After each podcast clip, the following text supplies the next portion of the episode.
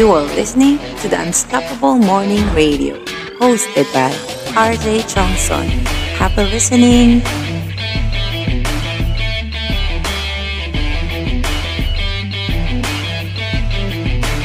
Good morning, Unstoppables. This is RJ Join Strong Pyongson for another episode of the Unstoppable Morning. Kamusta po kayo today?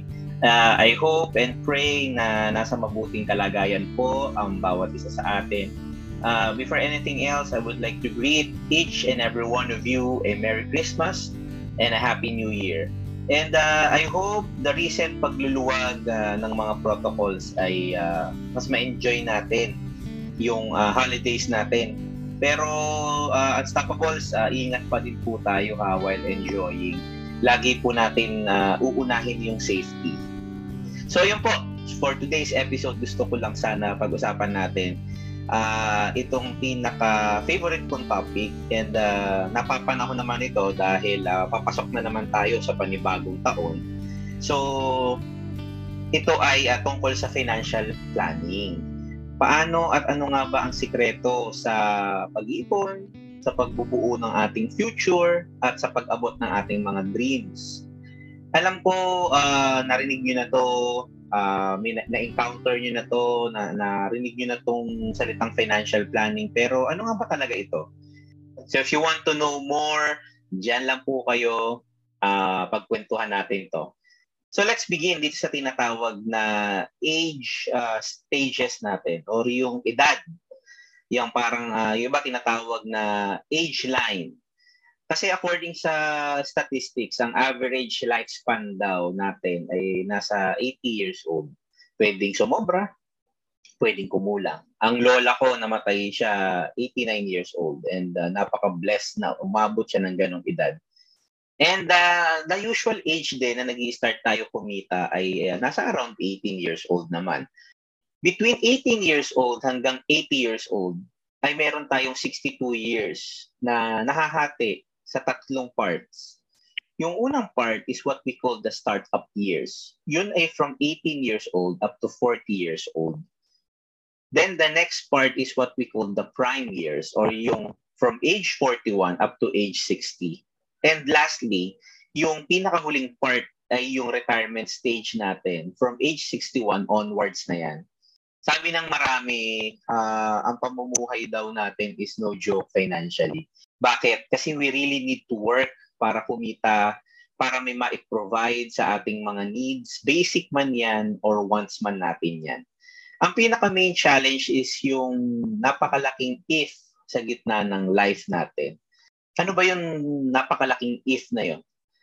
What if we live too long? Humaba ng gusto ang buhay natin, umabot sa retirement age or sumobra dun sa retirement age natin, umabot tayo ng mga 90 or 100 years old. And uh, yung isa pa isa, what if we expire too soon? Maaga tayong mag-report kay Lord. So isa-isahin natin yan. What if we live too long? Usually tayo habang malakas pa at nasa startup years and prime years tayo ng buhay natin, nalilimutan natin mag-save and mag-prepare for our retirement. Yung panahon na hindi na tayo magtatrabaho, uh, itong pandemic nga na ito, oh, napakagandang preview ng posible na pwedeng mangyari if darating tayo sa retirement years natin. Kasi kung nakapaghanda tayo before the pandemic hits us, eh, stable ang pamumuhay natin during this pandemic. Pero kung hindi tayo nakapaghanda bago nangyari tong pandemic na to, eh, di ba nahirapan tayo? Eh, paano pa yung retirement years? During the time na retire na tayo, wala na tayong kita. Pero ang expenses ay patuloy at palaki ng palaki. We also need to prepare sa mga unforeseen medical bills, mga gamot, mga check-ups. O ito, ito. Uh, I will give you an example. Uh, ito ay napakasimpleng computation ng isa sa mga basic needs natin during retirement. Food pag-usapan na lang natin yan, pagkain. Uh, wag na natin muna i-consider or isama sa computation yung inflation para ano, para hindi tayo malito. So, yeah, sabihin na natin for example, ang presyo ng kinakain natin per meal ay 100 pesos. So, 300 pesos yan per day.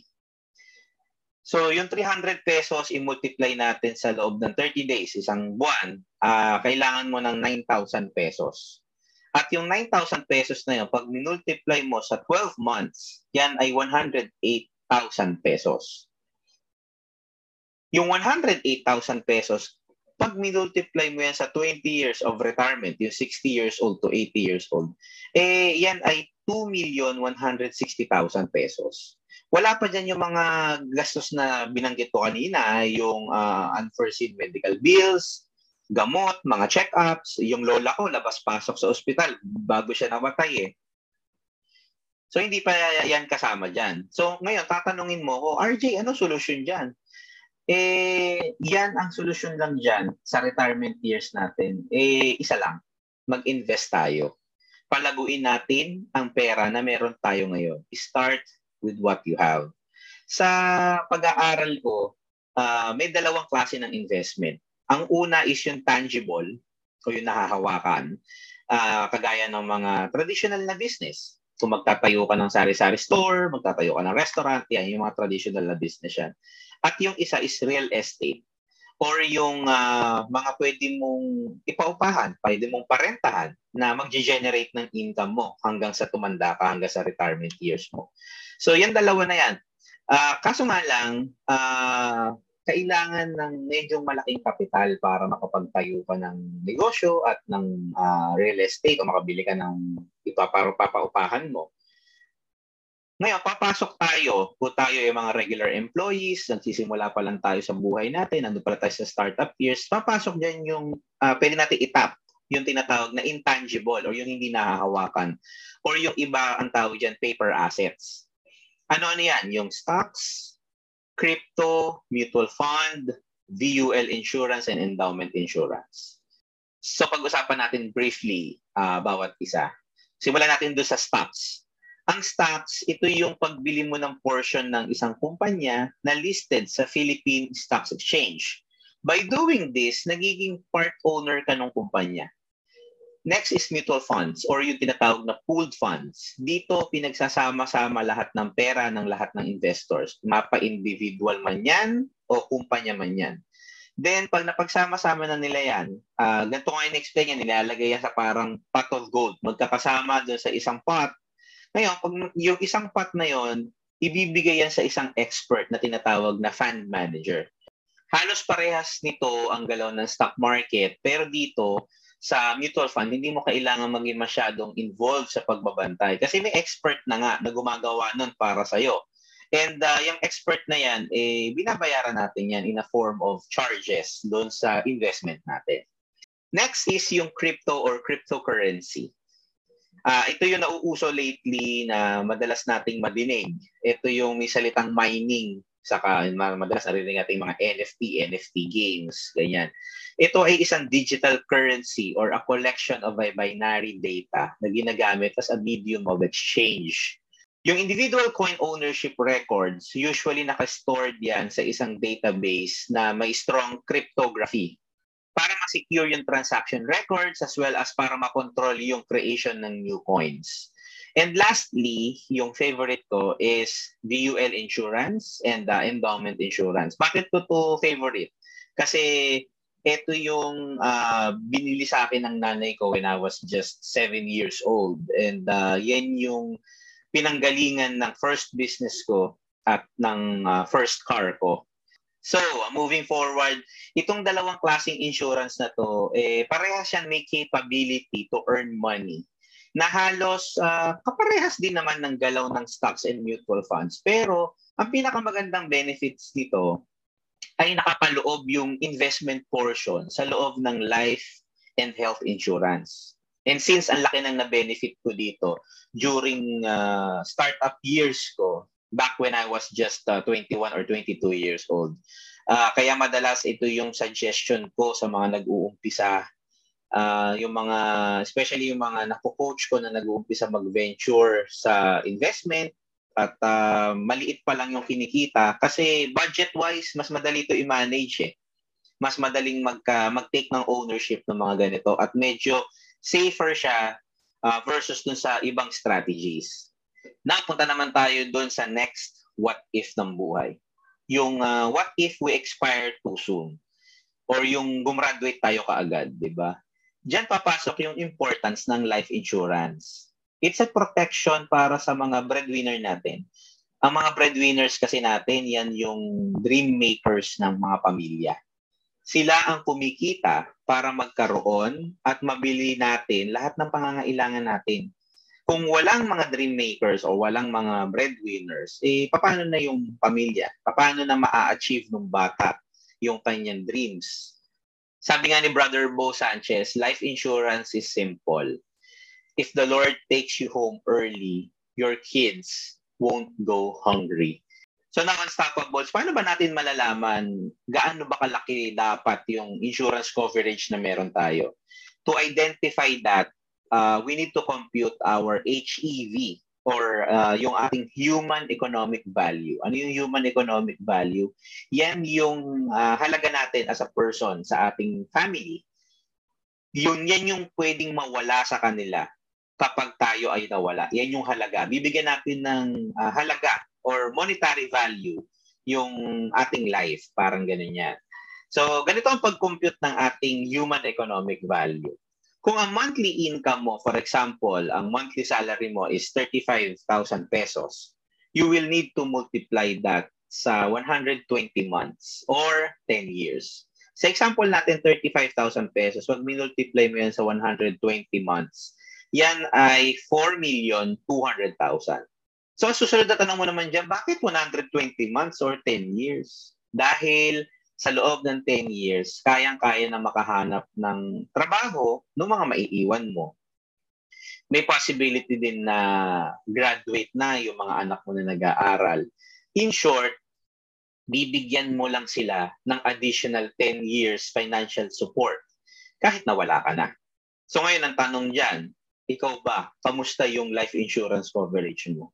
Kamusta yung additional uh, financial support na iniiwan iiwan mo sa kanila kung sakaling wala ka na. So, isa pang benefit ng life insurance is yung kakayanan nito na mag-carry or mag-ride ng health and accident protection. Kasi sa buhay meron tinatawag na sad events, SAD, sickness, accident, and disability. So yan, very straightforward na yan. If ever na daanan o maranasan ng isang individual, pero syempre wag naman sana, di ba? Pero kung sakaling lang, di ba? At least, protected pa din tayo. Para hindi tayo magbebenta basta-basta ng mga investments natin na bebenta mo palugi pa. Okay lang naman sana kung ibebenta mo, pero hindi ka naman lugi. Kumita ka pa. Pero kung palugi, di ba wag naman dahil nagkasakit, uh, naalala ko tuloy yung isang kliyente ko dati. Uh, ang bahay niya worth 25 million. Pero dahil gipit na gipit siya, sila as a family, dahil nagkaroon ng cancer yung tatay niya, pilit niyang, syempre bilang anak, pilit niyang dinudugtungan yung buhay ng magulang niya. Eh, napilitan siyang isan lang benta yung kanyang bahay. Eh, palugi. Kasi nga, uh, gipit nangangailangan. So, imbis na mabenta niya ng 25 million, nabenta niya lang ng 8 million sa kamag-anak. Eh, parang tinawaran pa ng tinawaran pa yata. So, nakakaawa naman. Eh, para sa pampagamot yun eh.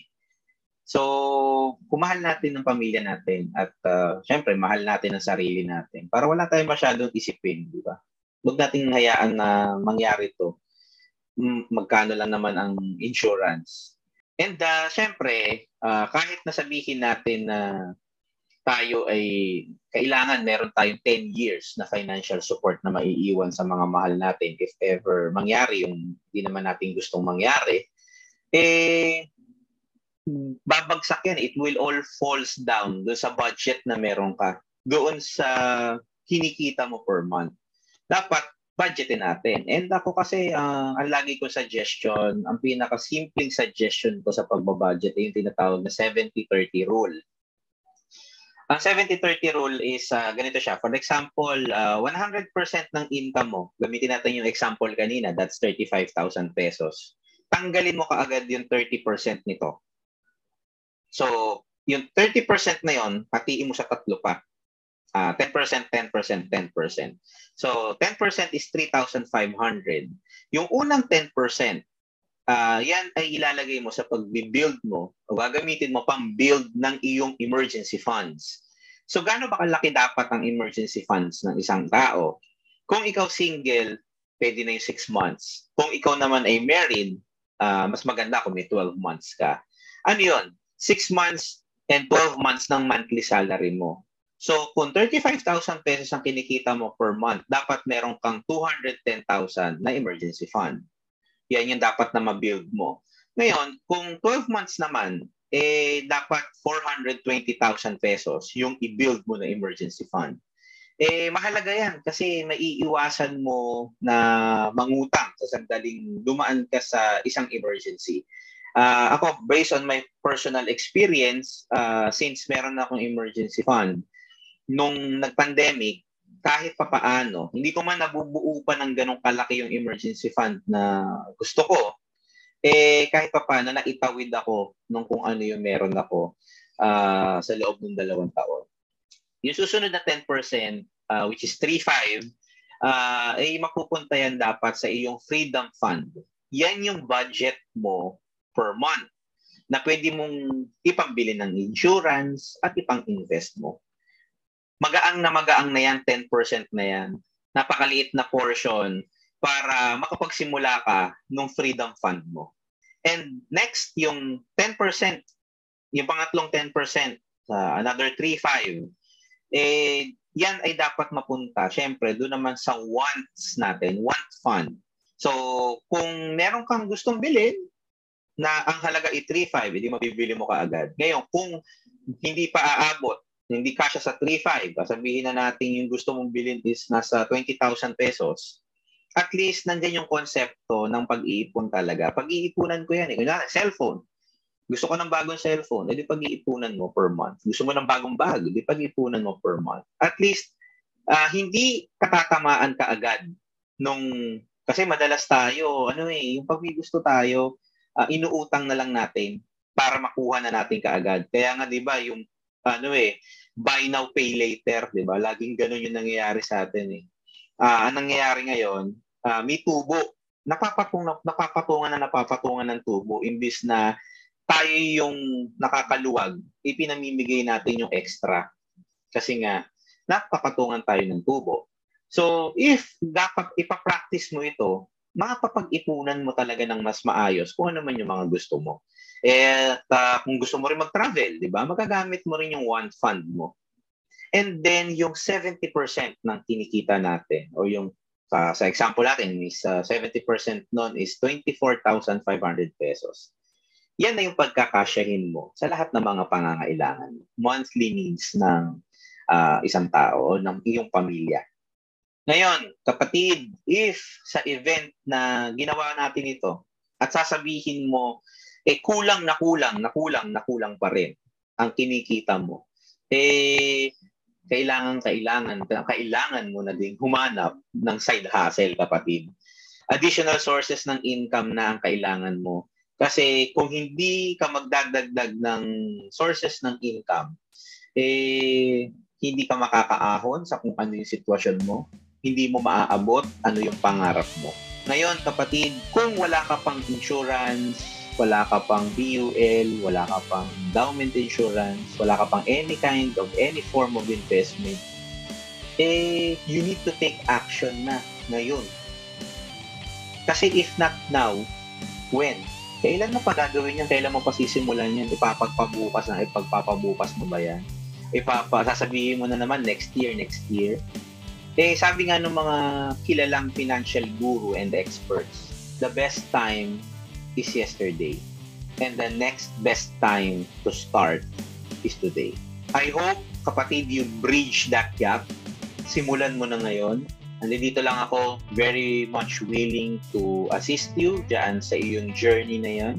And uh, I hope and pray that this session help you to realize the importance of protection and investment. Kasi ito po ang tunay na sikreto sa ating pag-iipon, sa ating pag-build ng ating future at sa pag-abot ng ating mga pangarap.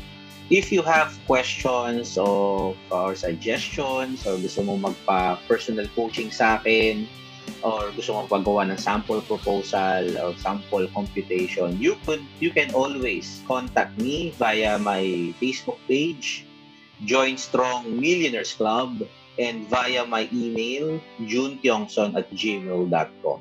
Again, this is RJ Join Strong Tiongson, always reminding you to never give up, always believe in yourself, and stay unstoppable. God bless you guys. See you on the next episode. Good morning, Unstoppables. Thank you very much for all the love and for all the support that you have given me. And if you are blessed by this episode, please share it with your friends and with your family members. And huwag niyo na rin pong kalimutan na mag-subscribe sa YouTube channel ko, RJ Johnson. Maraming salamat po. God bless you po.